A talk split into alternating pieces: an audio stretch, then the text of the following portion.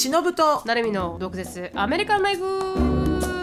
この番組はアメリカ在住20年超えバツイチアラフィフの忍と。17で留学アメリカで人生のエグさを知り29で沖縄に戻ってきたなるみが日本とアメリカの生活を毒舌に切っていく番組です。週1です。月曜配信以外の独占エピソードが聞けるサブスク会員限定のアフターアワーやオンラインサロンでは週2回の独占エピソードだけではなく忍となるみの座談会に参加できるなど盛りだくさんです。アフターアワーとオンラインサロンに関しては毒アメ .com そしてその他 SNS は概要欄をチェックしてみてください。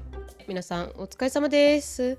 お疲れ様です。はい。あのつぶやきに行く前に禁断の毒アメ完売いたしました、おありがとうございました。ー早い。うん、ちょっとあの 心配でしたけどね。あの来てくれるか心配でしたけど、はい。あの30秒では売り切れてましたね2つとも、うーん。なので本当に。あのありがとう私た。たちいついつも販売するたびにうん、不安なんですあよね。のはいそうなんでございます。非常に うん。販売する前はイケイケゴーゴーで決めてるんですけどそうなんですよね。うん、あの実際ちょっとそこはちょっとチキンでございまして、はいはい。あの売ったはいいけれどもいや本当買うんだろうかっていう気思いはやっぱ毎回あるんですようね。ーん。それでもうん。まあやりたいし何人だって来てくれる人がいるならやりたいって思いでやってるからいいんだけれども、うん。でもやっぱりほら売る方としてはね、うん。万全に準備をして、うん。お洋服屋さんのお店を開いたら誰も来てくれなかったなんて寂しいじゃないですか。うん。だからやっぱそれはいつも感じるんだよね。そうですね。ただ、うん。今回しかもね禁断の毒アメってことであのかなりエクスクルーシブにする意味もあって、お値段あのニトリさんの方向とは全く逆方向に行きましたので。まあニトリさんの方向じゃないですかお値段以上なんで。お値段以上を与える、にうん、あのプロバイドで提供できればおニトリさんなんじゃないですかやっぱり。うん、いいこと言うね、ニトリの社員になったわよそれ。確かにあの何？フリーアンバサダー？私ニトリニトリできますよ。あ私ニトリ宣伝できますよ。はい、そう。ですがあのやっぱりね本当あの、うん皆さん素晴らしいというかありがとうございました。本当にこのリスナーさんとあの近い距離でやっているっていうのは、こういうところに出ますよね。本当に皆さん、ねあの嬉しいですありがとうございます、うん。すごいスタジオとかでレコーディングしたらまだ分からなくなるんですけど私本当にあの家の片隅でやってますからね。だいから多分実感がないんでしょうね。聞いてくださってる人がいらっしゃるっていう実感がなかなかあんまり湧きにくいのかもしれない。ううんん。その通りなんですよ。だから、あの、本当にこういうふうに皆さんの愛情を形で表現していただける機会があるっていうのは、あの幸せです本。当にありがたい。うんで、その分、ね、しっかりと、あの、価値はデリバーできればお返しでき、お返しできるように、うん、はい、私たちはデリバーね。頑張りますので、あの、はい購入してくださった皆さんありがとうございました。はいできればもう少し、定期的にできたいです、そうだね。う。うんん。まあ、これがちょっとテストランでもあるからね。私が初めてですか、毎年冬帰れるのかっていうのも若干わからないところでも本当にその通りありますが、うんまあでもそんな風にねあの今回が成功すればルーティン化していくのもありなのかなと思います。全然、うん。はいありかなと、はい、なのであの購入できなかったっていう方が、ね、結構いらっしゃったんですけどはい。あのそれはねまた夏お会いできることをあうん。の楽しみにしております。はい、ではあの私のつぶやきから入りたいと思うんですがはい。ちょっとあの面白い T あの YouTube チャンネルを見つけてすごい昔からやってるみたいなんですけど、うん。それが何かというと「The Ramsey Show」っていう、うん、The, The Ramsey Show. っていうショーなんですよ。知ってるよこの人このおじちゃん。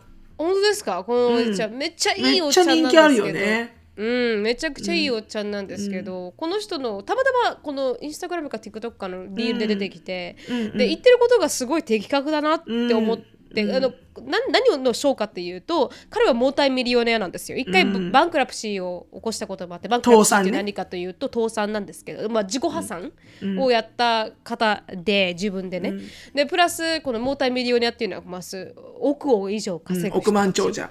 うん。億万長者のもっともう少し上のランクだった感じですけど、あのなんか彼が、まあ、このファイナンシャルのアドバイスをするっていうチャンネルなんですよ。アメリカ人に対して。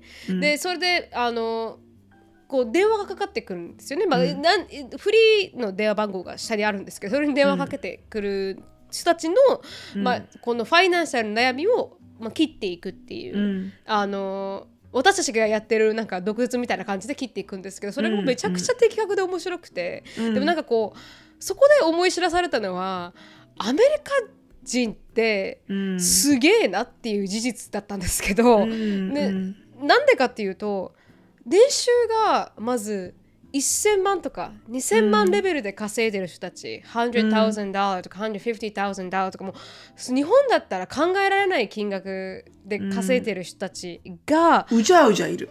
うじゃうじゃいるにもかかわらず貧乏なんですよみんな。みんなもん。うもう少しでバンクラプシー、ね。うんと自己倒産しないといけないかもっていう瀬戸際まで来てる、でそれがもう、うん。え？なんでこんなに収入あんのにどうしたらえそこまでいけるのっていうのを紐解いた時にそうなんです、そしたらまずはあの車。やっぱり収入が多いと300万だからから500万の車を買うと。で次にまず家。それが自分の、まあ、彼らの彼がね説明しているのは自分の収入収入の25%であるべきだっていうのは、まあ、ゴールデンルールですよ。ゴールデンルール。うん。なんですけどそれ以上のものだからもうあのインフレーションも重なってなんかいきなりリファイリファイナンスしてファイナンスをやるんですよね。組み替える回組み替え？組み替え、ローンの組み替えね。あローンの組み替えするときに上がってこの土地が上がったか家のしあれ価値が上がったかでいきなりガッて上がる瞬間がうん。あるんですよね。すみません。顔家のオーナーじゃない何とも言えないですけど。あの固定資産税が上がっちゃうんだよねそうすると。すごく。税がバリュー上がどんどん上がっていくと、ん。結局は家はいいけど固定資産税が上がるんだよねすっごく、うんなんかそれはこうプールを付け足したとか何々したとかっていうので変わってい基くんですか、本基本的に不動まあそれもそうだけど、うん。基本的に不動産って上がっていくじゃん経済の動向に、まあまあアメリカのあ不動産は特にですけど、そはい、うん、そうそうそう。だから25%で抑えとけっていうことの意味がちょっと固定資産税がこれから上がってっても、うん。そんなに苦しくないでしょっていう、でもすっげえ満帆で買える家買っちゃうとそう税金の部分は加味してないわけよね。そうなんですよ。そこで皆さんまず自分に見合わない家を買ってしまうと。でローンを組んでしまうと、いきなり20、まあ、30%40%50% そうってペイ。この毎月の、まあ、ペイチェックって言ったらこのもらうお金の、もう半分が全部家賃になっちゃう。でそれでいてインフレーションもかかってるんで、あの電気代ガス代ってなってくるともういっぱいいっぱいになっちゃってもうそろそろもう払えないっていう状況に陥っている人が多いもうえげつない量で多いんですよ、この話を、うん。彼の、ね、ショーを見てると。だから、あのやっぱこう人間ってある程度こう生活費をがうん。収入に合わせて増えていっちゃうと下げることってかなり難しいって言われてるみたいに、ねそこら辺を切っていくのがもうめちゃくちゃ面白くて最近よく見てるんですけど。だからもう彼が最初に言うのはまず1000ドルは貯めましょう。エマンジェンシーファンドって言うんですけど。なんかこう何かあった時に使える、まあ、その人はもう本当に、本当にお金ない人たちだだけの話ですよ、うん。だけど、10まあ、1000ドル10万は食べましょうと。10万を食べた後にどんどん小さいものから返していきましょうっていうもう本当に根本的な、あの正直当たり前になってもいいような そうそうことなんだけれどもなんかやっぱアメリカって大変だなっていうのは少し思ったのと、うん。次にうん。スチューデントローンこう学士ローンがアメリカはえげつなく高すぎるなって聞きながら思ってて、そうですよ。うん。もう本当に子供まあ子供というかこの学生が卒業するにあたって、まあ、学位にもよりますけど、もう少なくとも300、まあ、さ3万ドル300万いから始まって、高いので2人で2000万とかあるんですよ学士ローンが。いやいやもうそんなの普通ですよ。だってハーバード大学いくらか知ってる？今1年間。うわ知らないです。知らない。8万5千ですよ1年間。あだから800万以上か日本円にしたらもうハーバードね。1000万ぐらいハーバード。はい、そう、うん。UCLA とか4万5千とかだし、うん、まだテキサスは安い方だけど。安い方。でもそれ1年間だからね。4年間行ってごらん？これもう3000万5000万級ですよ。1人に対して、それで F でしょ？そうですよね。それでまあ今この篠さんにも話しましたけどこの student loan crisis って言ってもう本当にあまりにも stu この学資ローンがアメリカ大きすぎてそれが1.8 trillion ダーって言もってうそうです考えられですよ。もう言って billion。上まで行くぐらい、まあ、最深刻になってきてる問題ではあるんですけど、だからそういう学位によってはお医者さんになるためには本当に家が1個、いいものが買えるだけの、もう一個どころじゃないよね。あのーまあローンを組まないといけないとか、だからなればいいよ。その後、ね。そうなんですよそうなんですそこなんですよなれればいいよ。なれればいいんですよ。本当にその通り。なのにもかかわらずだから1000万級の学士ローンがあるにもかかわらずなんかコミュニケーションメジャーとかになっちゃうと、まや給料は300万とかから600万クラスなのに1000万の借金を抱えて社会に飛び出さないといけないっていう、うん。もうなんかもうすごい負のサイクル。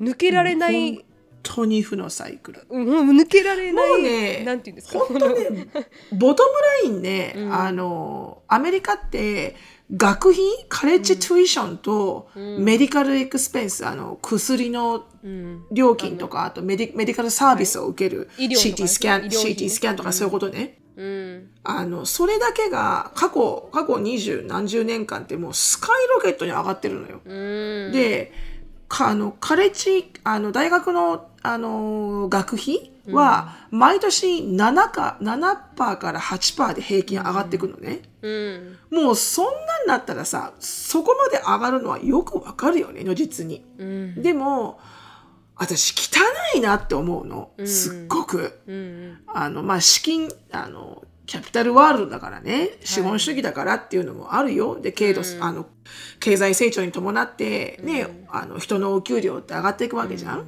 うん。だから、もっと取ってやれっていうのはあるかもしれないけど、でもさ、教育と、うん。ね、医療ね。人々の健康、汚くない？汚い。汚い。私ね、ここだけはね、ちょっと本当にアメリカ嫌いなところ、すっごく。うん。日本の学費ってそこまで上がってないのよ。はいはいあの、全然そんなアメリカに比べて。もう本当普通にちょこっと上がったかなぐらいの勢いよ。うんまあアメリカなんてあなたこれもう急、急に階段上がってますかみたいな感じ。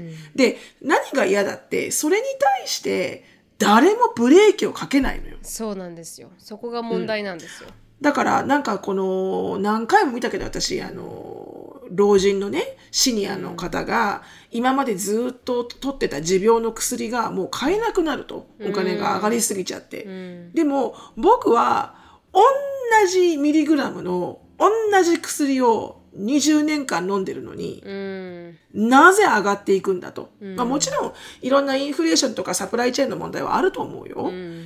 でもよ、それにしてもこの上がり方ってなくないって思うの。うん。だって、え、あの、学費にしたって、もちろん学校の増設とかはあるだろうし、はい。いろんな設備投資はあるにしても、先生はもう30年、20年っているわけじゃん。うん。で、別に先生が新陳代謝してすごい super duper サイヤ人みたいになってるわけじゃないし、うんうん。で、使ってる教科書とかも別に本とかもなんか昔から売ってるような textbook だし、そうです。な、何ものすものすごいこうなんか iPad がね、与えられて、皆さんのノートはこれで取ってとか、なんかものすごい教教育のポータルがで現れてきてもスーパー最強なね。なんかこのインフラがすっごい整って試験と、やっとあの、試験取りやすくなった、通学もしなくていいからガソリン代も浮くとか、なんかいろんなものを加味して、プラマイで、まあちょっとプラスぐらいで、あの利便性が上がったしっていうのはわかるんだけど、もう、変わってないところは何十年も変わってないの教育現場。うん。なのになぜこんなに上がるって思うと汚ねえなと思うのよすごく。なんかボナラボーなとこからお金を取って取って取ってるじゃん。うん。教育ってなきゃいけない。だからみんな一生懸命やるじゃん。親だって子供に教育は一生懸命与えたいんだっていう熱心な親の思いがあるわけじゃん。それもボナラボーだよね、うん。うん。でね医療はさどうしても取らなきゃいけない薬があるとか病気だとかさそれも何もチョイスがないわけじゃん健康になるためには、そこからね金を巻き上げていくアメリカはね私はすごくムカつくんだよねほん。とはっきり。はっきり申し上げて、かなりキャピタリスティックですね資本主義しょうがない。そう、しょうがないんだよ。それはもう政治家のいろんなアメリカの、あの、もう本当にこのメディカル、メディカルワールドにおいては、最新端のメディカル技術があるのに、アメリカ人がそれを受けられないというね。うん What the あじゃん、本当。1%の人たちですよね。うん1%受けらの人れるよお金ががあれば世界の世界の裕裕福な人たちしか受けられない。そう。お金があれば受けられるよ。でもさ、お金がない人は受けられないわけじゃん。だからそういうのって本当になんか本当にねアメリカ長く住む人はみんな言うんだよね、あの日本人の 日本人の先輩のね、はいはい。あのお母さん方。お母さん方って言っても会計士の人もいるし税理士の人もいるし、弁護士の人もいるしってみんなそれぞれこうちゃんとビジネスを持ってた今60代の方たちね、そのあの婦人の方たちが言うのはアメリカはねあのお金稼げる時はいたらいいよお金稼げなくなったらもう帰った方がいいっていうの、すっごいわかると思って、一回の病気で本当に自己破産になりますからね、アメリカはね。いやーもう。本当に、だからなんかもう彼が言うには、この将来をね明るく楽しみに出てる子供たちが、いやもう本1000当万に2000万級の借金を抱えて重荷を抱えて社会に出ないといけない、このもうそれ自体が間違ってるっていう。うん。じゃあどうやってサクシードしろって言ってるんだと話になってて、本当だ本当だ、本当だ本当だ。でも e ducation がこれからどどんどんどんどん金持ちしか受けられないものになっていくんではないかという trajectory じゃないですか、2000でもねそれってやっぱりね私アメリカのいいとこだなと思うのが、あの出てきてるのよそういうちゃんとこの社会ムーブメントが。あの、おかしいと、あまあおかしい。ここまで、例えば先生とかあの脳外科とかなんかそういうもう specific な facility がどうしても必要で、あの engi engineering とかもねそれこそ aerospace とかさそんなの分かるじゃん。施設施設がどんどんあの高くなっていかなきゃいけないから、でもそれはそうだよね。 master degree とかその business master とか、あの他にもコミュニケーションとかそんなにあのかからないものもあるわけじゃん。うん。でそれで大学側が多分いろんな流れだと思うんだけどこのあの生徒があの借金を抱えない状態で卒業ができるプログラムっていうのをもう実際組み始めてるのよ。多分政府がそれをサポートしてるのか大学自体が率先してうちの大学は、あの生徒さんが就業中に払える学費うん。だけで賄えるように工面します。みたいな。多分あれは学校単位だと思うんだよね、うん。でもものすごい増えてきてて今全米で結構30校以上あるんだよね、うん。でそれはあもちろんあのプログラムもちょっと限りがあるかもしれないけど、でもちゃんとあの借金を抱えない状態で卒業することそして教育もしっかり受けることっていうのをあのこう掲げてるんだよね。で多分そういうところはこれからサポート取っていくと思うのよマジョリティの。うんあともう TikTok とかでみんなもう若者とかものすごいバッシングしてるから、うんこの学費に対して。うんだからそういうところに流れていったらよ若者たちが。そしたらさ、この辺でこの辺で8万ドルだ何ドルだって言ってる人たちも下がるしかないじゃんもうん、本当早くそうなってほしい。まあそうですね。まあなかなかすぐなるかわかんないですけどね、この1.8トリリオンはアメリカのアセットですからね、アメリカの政府の。逆は逆に言うと。だから彼らはそれでお金を稼いでますから正直それが下がるか否かっていうのはなかなか手放しづらいのかもしれないですけどただねなんかそういうこの未来を担う子供たちがこういうこれだけの重荷を背負いながら生きていくのにもかかわらず本当にアメリカンドリームって家が一戸建ててプールがあってっていう何かよくわからないなんかこうアテイナブルっていうか得られない夢みたいなのを背負わされている人たちが多いんだなってちょっとこのショーを聞いてて思ったっていう少しね理不尽だなとは思います。うん、なんか悔しいよね。うん。結局さそんなに高い金払って大学入ったってさ何が必要ってその書類選考に残るうん。ためのような理由もあるじゃん。うんこれからの就職するにあたってちゃんとしたねあの稼げるような就職先をゲットしたいと思うんだったらこの書類選考のこの場にも乗らないじゃん。まああの degree がなければ、うん。うん。だからみんなアメリカ人のお母さん言うけど This whole tuition thing is just going to be a one freaking resume って言うけどね。うん。なんかその1回の履歴書をこの書類選考に受からせたためだけのためにやってる感があるみたいなね。まあまあまあなんか意外にちょっとね、うん、アメリカも大変だなって思いました。ねえ本当に。まあどどの国も大変ですけど。はあ。でした。つぶやきでした。はい。ありがとうございます。ちょっとい胃が痛くなるつぶやきでございました、私。あすいません。胃が痛くさ うん、大丈夫、大丈夫。はい。まあ、しのさんにですね、あの、ちょっと、あ、なんですか、ちょっと近い話でしたもんね。しのさんの今の状況にそうね今ちょうど払ってるからねうん。払ってるし、これから2人出る出るからね。そうなんですよ。来ますよ2人来た時にはもう私はもう抜け殻になるぞと思うけど、うん 恐ろしいけどね。まあまあまあ、それはそれ。あの対策をね、練ればいいだけの話なので。はい。うん、はい。で、以上？以上です。はい。では、えっ、と、私のつぶやきは、えっ、と、二つあるんですけど、えーまず1つ目が、えー、とリスナーさんからね、あの何人かのリスナーさんからあのこんな YouTuber の方がいて、であの、まあ、このアメリカで、えーいきなりシングルマザーになってしまって、でこの住んでいるところもあの出ていく羽目になりこうなんかこうキャンプ場で生活をこうしてるみたいなことを YouTube に上げててで子供も取られるかもしれないと思ったけど子供の親権だけはもらえたと。うん。でもあの仕事がない住むところがないってことでホームレスになってしまったっていうお母さんの,、あの YouTube が、まあ、結構こうバズってるというかそれで、あのなんかこれやっぱ毒アメで私があの国際離婚とかの話をしてるからうん。なんかあのこう共通点があるんじゃないかと思ってって篠田さんこういう人知ってますか？みたいな風に、何かこうねあのアドバイスまでいかないけど、何かこうあのできることとかもしね、毒アメとかであるんでしょうか？みたいなこうとてもあの優しい気遣いをしてくださったリサさんが数名いらっしゃって。で私も見てみたんですよね、その方の、なんだったっけな？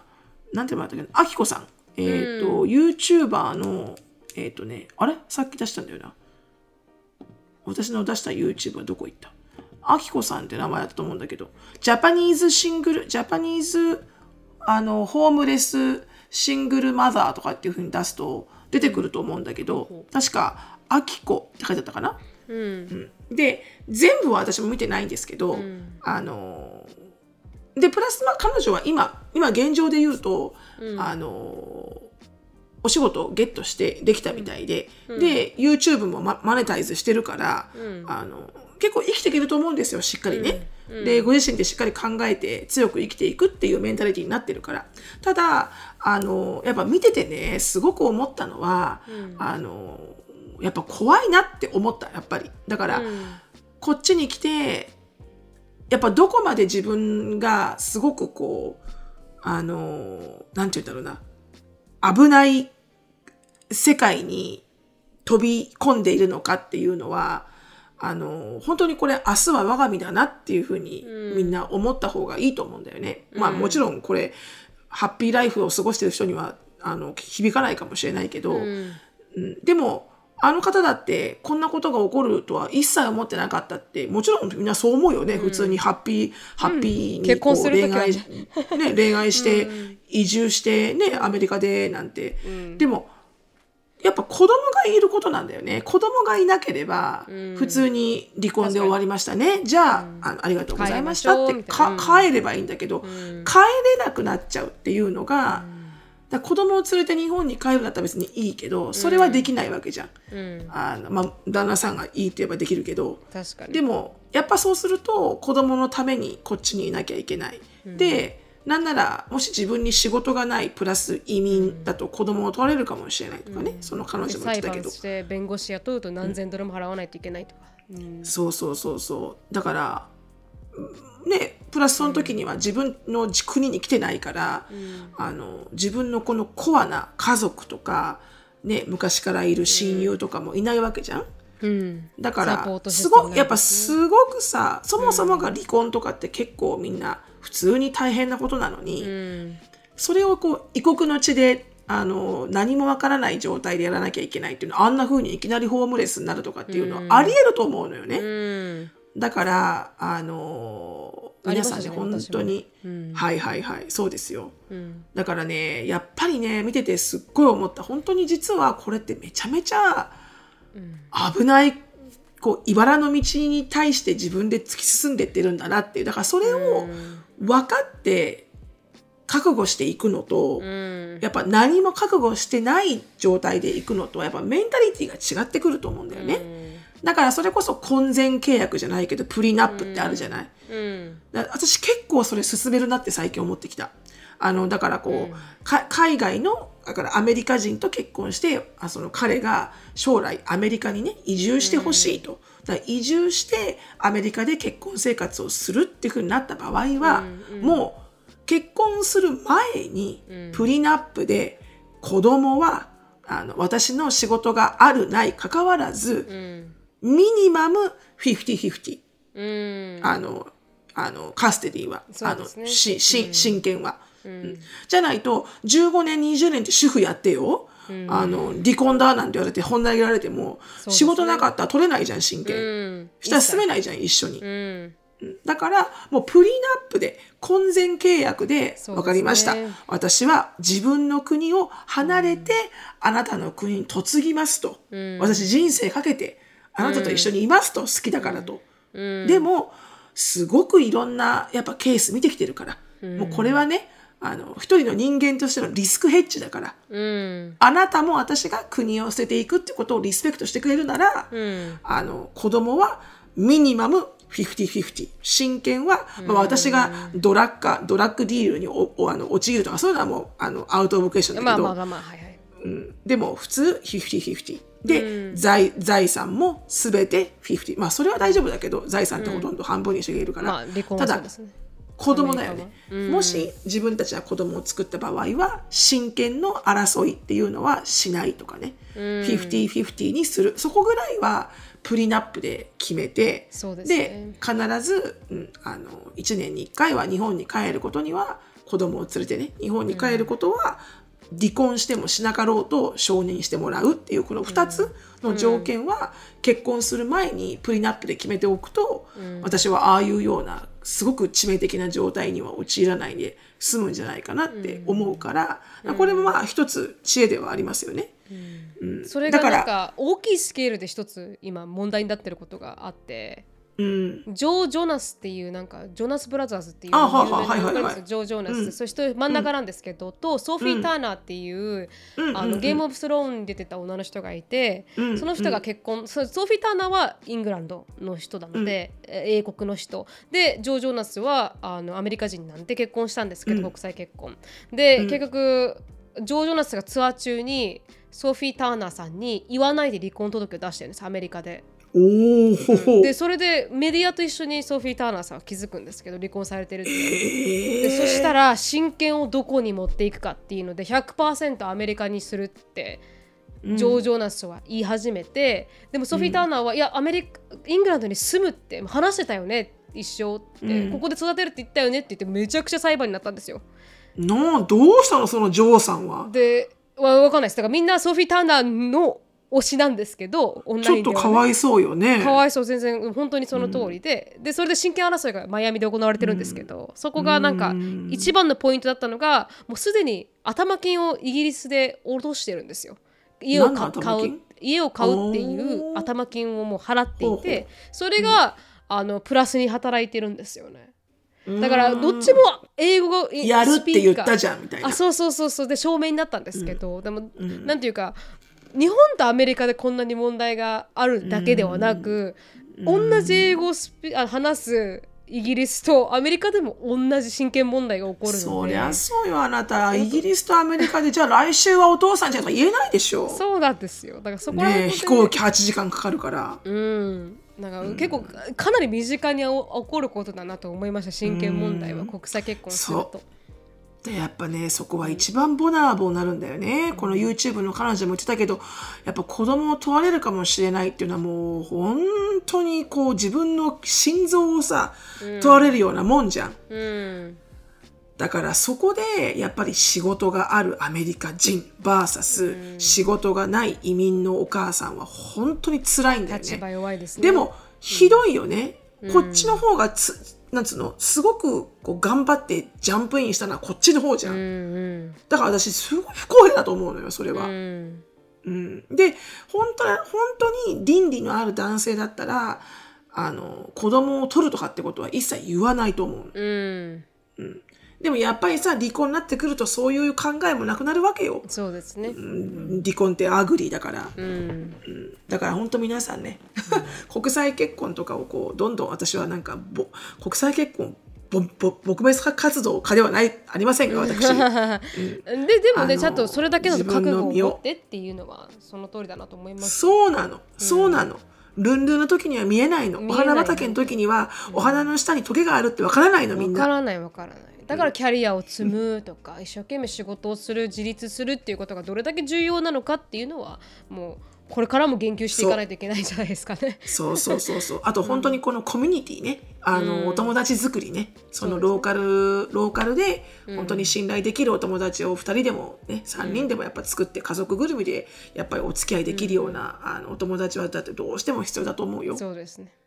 ね、なのでそのあきこさんにおいてはそんな感じで、あのはい。特にドドクアメの方からこうあきこさんに働きかけるってことは、あの別にあきこさん側から来たらもちろん、あのできる範囲で私ができる範囲でアドバイスとかはしますけど別に私あのその離婚弁護士でもないし、まあ確かに。うん、ただただ一人の離婚経験者ってだけだから、うん。あのできることも限られてますしね、だから、まあ、別にこのご本人からあの話したいですって言われたわけではないので、うん。まあ、このこれぐらいで。もし皆さんがその YouTuber の方フォローしててこうお話とかしてるようなごご感性にあったら、まあ私が国際離婚のことを話してるところのエピソードなんかをうん。この何番だったっけあれわかんないけど、なんエピソードなんとかで話してますよ、この方がぐらいのことを言っていただければ、ねあとあのあやさんもね DV 受けたあやさんのねうん。ね、シェルター行ってからの、ね、仕事探したっていう話もありますし、うんその辺の参考になるようなエピソードをぜひね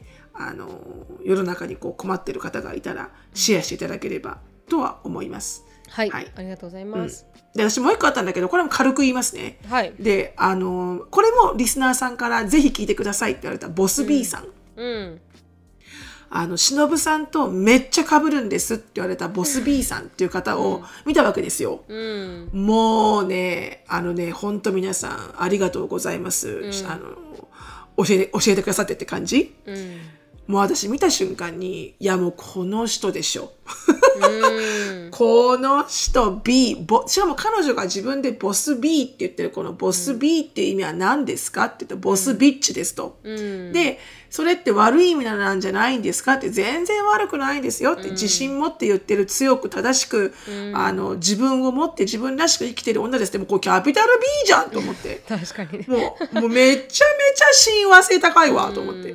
ですごく天文学者で物理学者でめちゃめちゃ頭のいい方なんだけど、でもあのついてるネイルは蛍光蛍光イエローだし、うん。あのこのねこの素振り素振りとかも全部こうアメリカンアメリカン、まあアメリカンよ、めコロンビっちゃアア大学メリカ。ンの PhD でしたっけ？ね。うん。そうそう。もう言うことが信州大学の教授さん。うん。なんかもうね言ってることももうポイントが素晴らしいしね、うん。あのもう何を言っても私にとってもああもう Can I have a amen って思う。すごく。いつもはい amen って思う。うん。なので私はまだこの見始めたんだけど彼女のことを、うん。私結構こう一目惚れしてしまってボス B さんに、はいうん。ですごい親親近感が湧いてボス B キャピタル B みたいな、まあ彼女ほど私はこの文学のリテラシーはあの言っとくけど物理私本当に1とかなんであの成績。ないです物理なんて。1とか2とかなんでね、うん。嘘よ。高校だとあるよ私絶対。1年も行ってないじゃないですか。1年行ってあ23そっか。年スキップしてるんで。もアメアメリカでもあるはずだよ。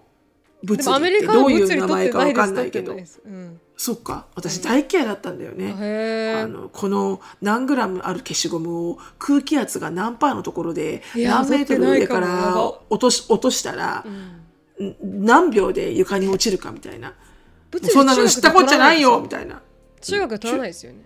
中高校じゃないかな。あじゃあもう多分。完全にスキップしてる物理。やべえ。私もうね大嫌いだったの。もうもう知ったこっちゃねえよと思ってそんなの。落とせよ簡単に消しゴムとか思ってたの、うんだからもともとは数学的な能力能力がない女なので確かに篠井さん苦あの、うん、でも彼女ボス B さんは、やっぱ本当に頭いい人って難しいことをすっごい上手に分かりやすく言ってくれるんだよね。その通り。だからめっちゃ分かりやすいのよ。全部頭に入ってくんの、その宇宙宇宙的見解とかも全部入ってくんの、ああこの人ほんと頭いいんだろうなと思って、で言ってることもすごいピンポイントだし、多分たくさんの人生経験もされてるから多様性もあるし、いやーいいいいいい人間だと思って、うん。本人がだから見た目多様性ありまくりですもんね。あーもうすごい。感じではないですもんね。すごい。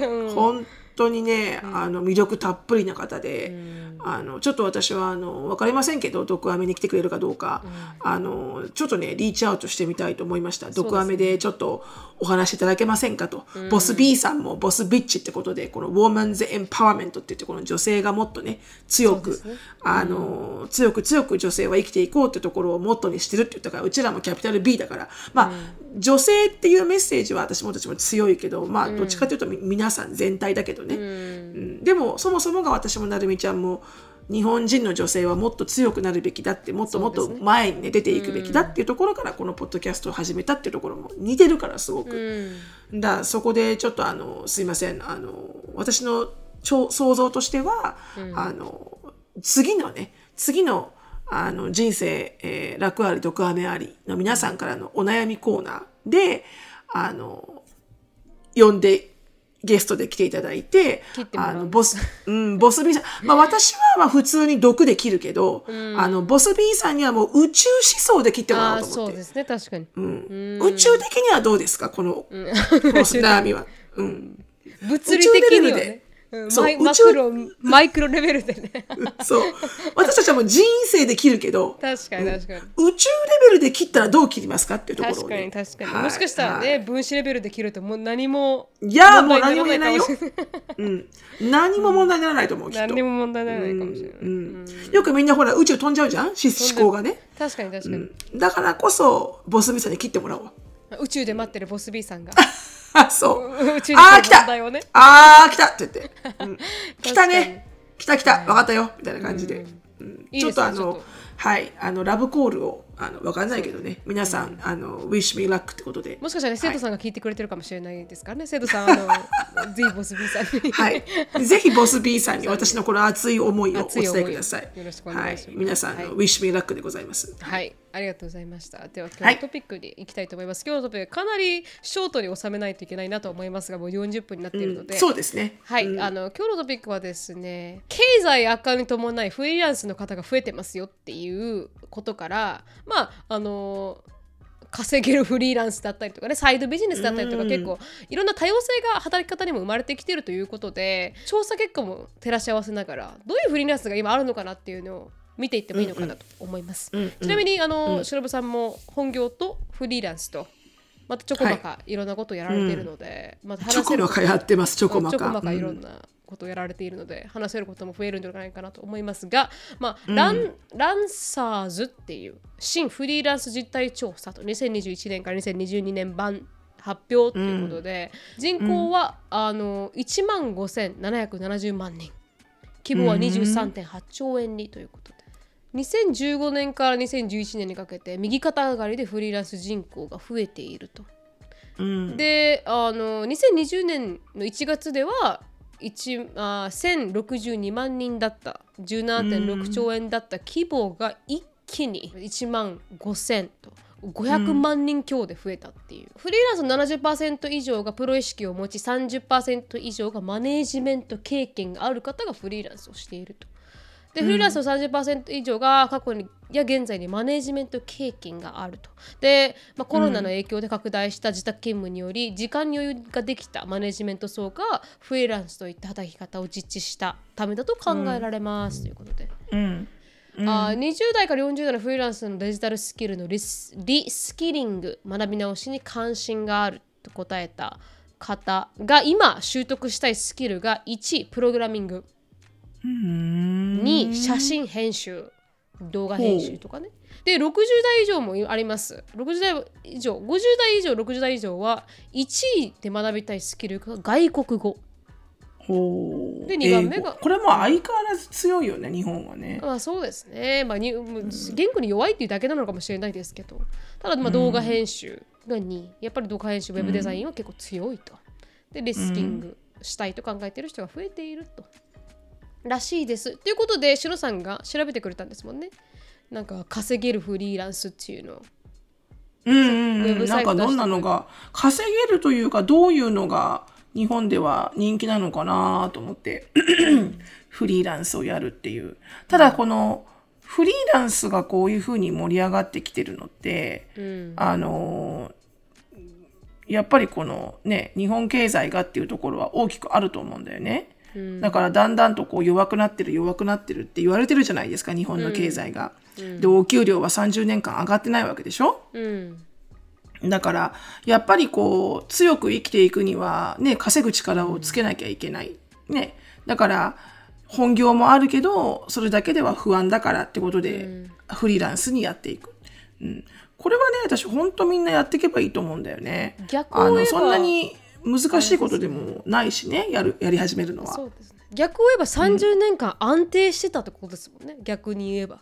まあ、それこの上がってない給料が上がってない人たちはそれだけで生きていけた安定した経済にいたってことですよね、どううーんって言えるのかな。だってそれを気づかない。かはこのガバだメントが。からインフレはだからインフレはそこまで強くないからじゃない？日本が。気づかなかったっていうんですか、うん。アメリカって結構そういうリスまあこのスキルアップでが大学行き直す人だったりとか副業してる人って結構周りにいらっしゃるなっていうイメージなんですけど、しうん。みんななんかやってるよね。そうですよね。みんななんかやってますよね。うん。多分アメリカ人は昔からそういうビジネスをするっていう感覚はやっぱリテラシーが高いからだと思うよ。あの何に対する？税節税の,、うん、あの自分でビジネスを持つことの一番のあの醍醐味って節税できるんだよね。だからどんなちっちゃなビジネスでもいいから一つ何かさ、サイドビジネスを持っておくとあの節税ができるからだから旦那様が例えばエンジニアとかですごくお金お金を稼いでくる。うん。そうするともちろんごっそり取られるじゃん税金も。うん。でも奥さんがエッツィで自分で作った何かを売るとか、ん。あの、ウーバーイーツをやるとか、何でもいいんだけど、奥さんがフリーランスで何かをやると、それをやってるよってことで経費計上できるわけよ、いろんなものを。うんそうすると結局は旦那さんが払ってる税金が多くたくさん返ってくるんだよね、自分たちに。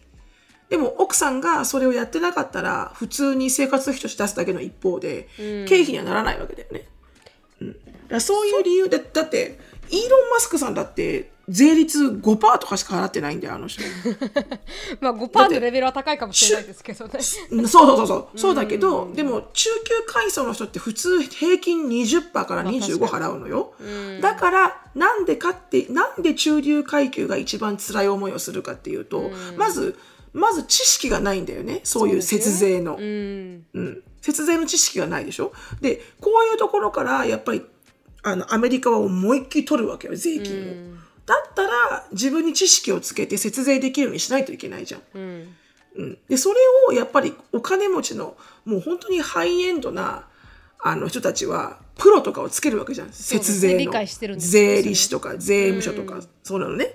そうすればできるわけじゃん、5%とかに、うんトランプさんだってやりまくって問題になってんじゃん節問税やりまくって。ってる。でも、あれなのよ。あのメンタリティーが私たちはできるんだけどわからないからやらないだけであってそうですね。分かり始めればできるし、うん。で私もこのフリーランスの仕事を始めた1年目の節税っぷりがもうき奇跡を生んだぐらいの節税だったから、うん。なんでこれを前からやってなかったんだろうと思うぐらいの、うんだからやっぱり知らないって一番のあの、うん、問題だなって思うし、だからな、まあ、もちろんそういう教育を受けてないからね中流階級の人たちが日本でもない、アメリカでもない、だからこう利用されてる感じよね。うん。一切ないんですよ本当にアメリカも。そう。出ましたけど大学。一切そういうのないですから。アメリカ人のリテラシー高いとかって言われてるますけどそんな授業受けてないですから、そういうおお金に対する、やっぱ自分で学ぼうって言って学ばないと学べないですもんね、そこら辺は。本当そう思う、うん。であとやっぱりほらアメリカってそういうことを発言してる人も多いから多い。あの節税しましょうとかこんな風にやったら、あの節税できますよ。そうできますよとかね、あの Don't just work for free とかさ、なんかたくさんそういう発信をしてる若者とかもたくさんいるし、だから本当に学ぼうと思えば学ぶところはあるんだけどもちろん学校では言ってくれないよね。言ってくれないです。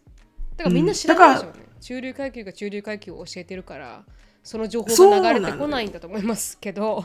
本当そうなん私たちみたい中流階級は知らないまま成長していかないといけないっていう。そう、そう。でも情報を求めていけばねたくさんあるから。そうですね本当に本当に、うん、でそれをこう実際にアプライしていくといいしね。だから、本当に私アメリカ人ってあの副業やってる人はもちろんそのあの自分たちの収入もっていうところはあると思うけど、でもほとんどの人が節税のためにやってる人が多いすっごく、うん。だからし所得が高ければ高い人ほど副業を2つも3つもやってる人が多い、うん。だから上手そこはもう本当上手だなって思うとっても。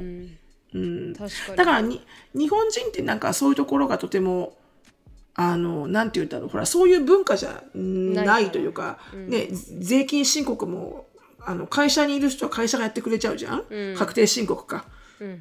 あそうかアメリカは違いましたっけね？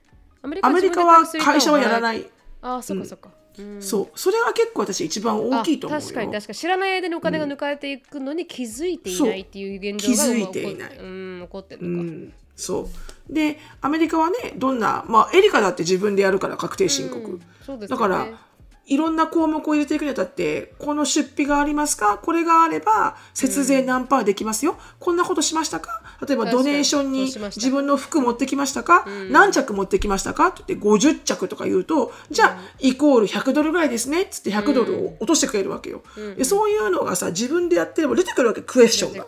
あこんなことしたら節税になるんだってわかるじゃん、そしたらもっとやろうって思うじゃん。もうでも見えないところで勝手にやられて「はいこれです」って言われてもう分かんないから日本人って、だからアメリカ人って節税でリテラシーが高いのはそこだよね。自分でやんなきゃいけないっていう、でそれでほらビジネスやればもっと経費計上できるって考えになっていくわけじゃん。うん。だから日本もなんなら確定申告みんなにやらせればいいと思うんだよね。そしたら「えー、こんな税金払ってんだ」ってなると思うし、でもやっぱり少しずつ日本出てきてますからね。そういうふうに払いすぎてませんかって言ってるクエスチョンをな呼びかけてる人もいっぱい今,、今いらっしゃいますしね。なんか少しずつ変わって、意識がねなんかこう変わってきたなと思いますよ日本人のね、うん。そうよね。だから本当になんか本当に今の若い子たちとか、あのもういろんなさ働き方があるじゃない？この時ありますあ代。ります、うん、うん、だからもうなんかこうこうとらわれず。もうちょっとぐらいのリスクは踏んで、まあ、リスクって言っても多分自分の時間ぐらいじゃないリスクってね。ね遊びに行くところを、そう行かないとか遊びに行くところを行かないで、ちょっと準備するとかさ、それぐらいのレベルでもいいけどやっぱ何か自分でビジネス始めるっていうのはすごいいいと思うんだよね。そう考えると今の方が希望がありますよね。私そう思うよ。だって働き方も考えられるし、自分で始められるし。そうそれだけのリテラシーも生まれてる人たちが増えてるつけるし、うん。うん、今ね何でもできるよね。本当にこうセンスとかある人はねインスタグラムでそのセンスが響きあの輝けばねそこにこうお金を稼いお金を落としてくれる人が出てくるだろうし、うん。うん、だから本当よくさインスタグラムとかで普通の主婦さんが、あのお弁当をいかに早く作るかみたいなのもすっごいビューアー数なのよ。うんそうわかりますわかります。で普通の主婦さんで、それがそれが元になってあのレシピ本とか出してめっちゃ儲かってるとか、でもそんなのだってできるわけじゃん。できますできうます、ん、でいやすごい世界だなって思うから何でも、あの思いついたことは得意だなとかこれを好きだなって思ったのはやってみたらいいと思うんだよね。うん。まあちょっと話がずれましたがあの日本であの人気のある、えー何？このサイドビジネスっていうの？うん。が、まあもちろんこの有名どころではやっぱりそういうウェブデザインとかさ、プログラマーとかそういうのは昔からあるよねあり。ますサイドビジネスとして、結構こう独立してやってる感じの方たちだよね。でも、まあ新しめなのが、ヨガインストラクター、スポーツトレーナー、メイクアップアーティストコンサル、えーコンサルタント、占い師。うんこの辺がこう接客系のあのフリーランスとして結構こうあのお金を稼ぎ始めてるところらしいのね。ヨガなんていいよね。ないんかいですこう、ね。うん、自分のあのやっぱ先生のスタイルとかが好きな人がいるじゃない。こういう先生が好きとか、こんな雰囲気の人が好きとかさ、そうするとやっぱほら自分でね画面を通してライブ発信して「はいヨガクラス始めます」っていうだけで500円でも1000円でも稼げていくわけじゃん。ですね。確かに確かに。うん、だからいいよね。うん。で、あとは、えー何？えっ、と、これが接客系でしょ？占い、えーあと新しい仕事。まあ、これは、うん、わかりやすいけど、あの、インスタグラマー、TikToker、YouTuber、ライバーで、うん。と、動画配信とかライブでする人。うん。と UberEats 等々の配達パートナー。この辺が、まあ、新しいあの仕事。UberEats なんて私もし若かったらやややったかもしれないなとか思うしね、だって暇な時間に、そう、暇な時間にはいチェックインしてオーダーが入ってきて取りに行って、私に行くんでしょ、なんか別にこういいよね。そうですあよね。の音楽聴きながらできるし、うん。自由ですよね。そこら辺はね。うん。そう。でもこれだって立派なあのほらあのフリーランス業になるから、うん。これも経費計上できるわけですよアメリカでは、できますね。ガソガソリン代とか。うんだからねあのこんな風にあの今のこのご時世何かでみんながどこかであの小金を稼げる時代だから、うん。やっぱりこう本業しながらの何かっていうのはこうプラン B でもプラン C でも持っておくっていうのはやっぱ自分自身がねすごく強く生きれるってことだから。そうですね。うん。あの、まあ最初のいいから。シロさんのつぶやきとつながりますもんねこの、うん、あそうですね、うん。自分が稼げる力を持っておそうそうくっていうのはそうそうね海外に行っても重要ですしね。うん。そうよ。だからヨガとかね何でもこのデジタル上でできるんだったら別にアメリカに来てからだってできるわけだから、普通に。うん。銀行口座に落としとけば。うん。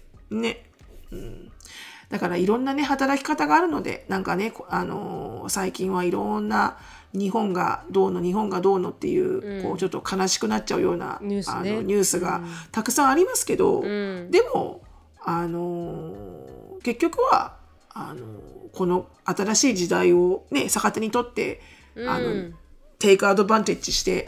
あのいろんな方向性を探ってみたら絶対何かはあると思うのでうね、ん。うん、確かに。ぜひ前向きに、ははい。いお金を稼ぐ力を、はい、つけていきましょう。つけていきましょう皆さん。はいうんなんつってキャピタル B ですから。あそうですね、はいガツガツいかないといけない。ガツガツいきましょう。そんなもうここじゃ終わりません私みたいな。そうですね。確かに。ズバッと切るぜ。白本なるみの質問コーナー白本さん、なるみさん、こんばんはいつもドッグアメ配信させていただいております。ノラですと。なるみさん、誕生日おめでとうございます。ありがとうございます。いつも YouTube、ポッドキャスト楽しませていただいておりますと。さて、今回は東京の外資系企業にはたあ勤務する私から海外歴の長いお二人にご相談が連絡しましたと。私は今の外資系企業に1年前新卒として入社しました最初の頃は何もかも初めてでまた新しいことに対してアドレリンアドレナリンか何かが出ていたのかここまで特に何事もなくやってこられましたしかし、あー最近になって問題が出てきて仕事に行きたくない憂鬱な日々を過ごすことが多いです問題ははい、私のアメリカ人の上司との関係です。今のチームに配属されてから約半年が経ちます。入ったばかりの時は新人だったため、指導や質問などで多くのコミュニケーションをとっていたのですが現在は自分から質問をしないと何も教えられない進歩やアップデートも特に聞かれないような状況で上司とのコミュニケーションの少なさに不安を感じています。もともと私は積極的な性格でもなく英語力もまあまあレベルで質問があっても心理的に聞きやすい日本人の先輩に頼ったりしておりよっぽどのことがない限り上司に話しかけなくなってしまいました。しかし、彼が私の上司である以上私の仕事に介入やアドバイスをしてほしいし私ももっと質問などしてコミュニケーションを積極的に取りたいと思っています。上司と他のチームメイト、かっこ私の同期との関係性を見ているともっとフランクに会話したりアドバイスを受けたり私以上にコミュニケーションを取っている人が多い気がします。上司も上司であまり社,、あー社交がうまい人柄ではないため彼のお気に入りリストに入っている人だけに人だけ話しかけているのかなと勝手に被害妄想に走ってしまいます、あは。最近は自宅勤務の際、メールやチャットで質問しても回答答が返ってこず性格を考えて質問したのにと上司の反応次第で自分が彼にどう思われているのか考えてしまい気分を左右されることに疲れてきています。そのため会社に行きたくないと思ってしまうのです、長くなってしまいましたが成美さんや忍さんだったらこのような状況をどうどう打破しますか？外国人上司のうまい付き合い方や心構えがあればアドバイスいただけると嬉しいです。ということでした。うーん。まあこれ外国人上司というわけでもなさそうな気はするけどね。一般的にこう、上司とか新しい仕事場での自分の働き方、うん。働き方をこうちょっとこう模索されてるのかなっていうところはうん。ある、あるよね。ありますね、確かお互いに少し気使ってんのかもしれないですしね。なんか自分が言えなくなって相手もあ言いたくないのかなって思ってお互いになんか、ああみたいな感じの少しぎこちなさがるだろうね。生まれてしまってんのかもしれないですね、半年で。うん、だってどっちも結局は人間だからね。上司と部下っていうのはあるけど、上司だって人間だからね。やっぱりこうあ、あんまりこうさわ話しかけられたくないのかなって思う人には話しかけないし。そうですね。確かに、おそらく。まあもちろん仕事に何か問題があればね、これはちょっとちょっと違うかなとかさ仕事の仕方が少しあの間違ってるよとかは言うかもしれないけど、それ以外だったら特に多分こう人間だからね。やっぱり、あの話しかけなくてもいいかって思う人は話しかけないかもしれないよね。確かに、特に目の前であ自分に対してちょっとあ自分のこと苦手だろうなって思う相手には余計話しかけなくなりますしね。だから、ね、もしノラさんがこうもう少しコミュニケーションを持ちたいって思うんだったら、やっぱ自分からもっともっと積極的にいかないといけないね。でそれが嫌だったらあそれがストレスになるんだったら、そのコミュニケーションがもらえないストレスとコミュニケーションをしなきゃいけないからした後のストレスとどっちが私はあのストレスとして対応できるかなっていうのを選択できると思うんだよね。だって確かに。でしょうがないじゃん。だってしょうがないもん。あの、コミュニケーション苦手な人は必ずいるし、であの上司ともそんなに仲良くできない人もたくさん世の中にはいるし、確かに。でもほら変えることができないものってあるから、うん。うんただまずは努力はするけどね変えるようにもしそれを変えたいなら。変えたいだから意外に、うん、ただ向こうから何かをしてもらうっていうのはあんまり思わない方がいいよね。だから、うん。うん。まあもちろんメールやチャットで質問しても回答を書いてもらえてどういうことじゃないと思うけど、か回答ぐらいしろよ上司と思うけど、確かに。うん、でもだったらその次の日にあのすあのオフィスに行った時に、もう口頭で「すいません昨日質問した件ですけど、今時間ありますか?」とか言って、あの聞いてみることをちょっと努力してみるとかね。確かに。うん。でそれでなんか「あダメだ私こういうのはできないわ」って思ったらうん。あのあこの距離感で実は良かったんだなっっててうん思うかもしれないし、っうん。て思うけどねでも100%だな。ねでもこうちなみに白さんはどうでした？今までジョ部下でなんかあまりこの子コミュニケーション得意そうじゃないなって 思った子いいました？今までに。あのそのすまあそんなにたくさん部下っていう部下を持ったことはないんだけどうん。うんでもいなかった。あうんいやいないな。そんなにこうすごい難しい、難しい。まあでもとにもかくにも全然自分のことを話してくれない人はうん。ちょっと心配になったけど、大丈夫かな？なんか、あの仕事つまんないんじゃないかなとか、ももしくはものすごいこう文句があるんじゃないかなとかなんかこう何にも喋ってくれないか あらはいはいはい。何にも喋りかけても何も喋ってくれないからね、そういうのはあったけどでも、うん、特に。なんだろう。それその人その人の仕事の仕方があるのかなって思うから上司も上司でこれ以上こうステップインしてもいけないなって思うところもあると思うけどうん。でもね、うん、やっぱり少しあのややっぱどんな、うん、どんな環境でも変えたいと思ったら待ってちゃいけないと思うんだよね。自分から何かをしないと変わらないから、うん。でそこをしたいかしたくないかだよね。うん。ししなくてもいいわけで別に、うんチョイスはありますからね。しないっていう選択肢も全然 OK だから,、うん。だから意外にどっちが働きやすいかっていうのはノラさんはトトライしてみたらいいと思うけどね。うん。だから3回。3回話しかけてごらんって思うけど私だったら。うんそうですね。永遠と思ったらなんかできなくなります。尻込みしちゃいますからね。3回だと今日は1回終わった。はい2回とかってゲーム感覚でできますからね、確かに、やってみたら意外にあの上司の方も変わってくると思いますよ。確かにね。100%だと思います。はい。それが多分一番の方向性かなと私も思います。うん。はい。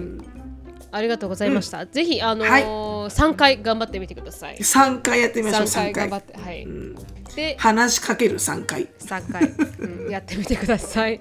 はい。では今日ここまでですはい。お疲れ様でした。良い一週間お疲れ様です。質問感想やポッドキャストで取り上げてほしいトピックなどがありましたらなるみしきや gmail.com までご連絡お願いします。毒アメが大好きなあなたぜひお聞きのポッドキャスト媒体で良いレビューをお待ちしておりますまたは SNS で「ハッシュタグ毒アメ」とつぶやくとハートとコメントが返ってくるかもでは皆さん今週も1週間頑張りましょう Thank you so much for listening. I hope you are having a wonderful day. Please follow us on the podcast, but we'll see you in our next episode. Bye! バイ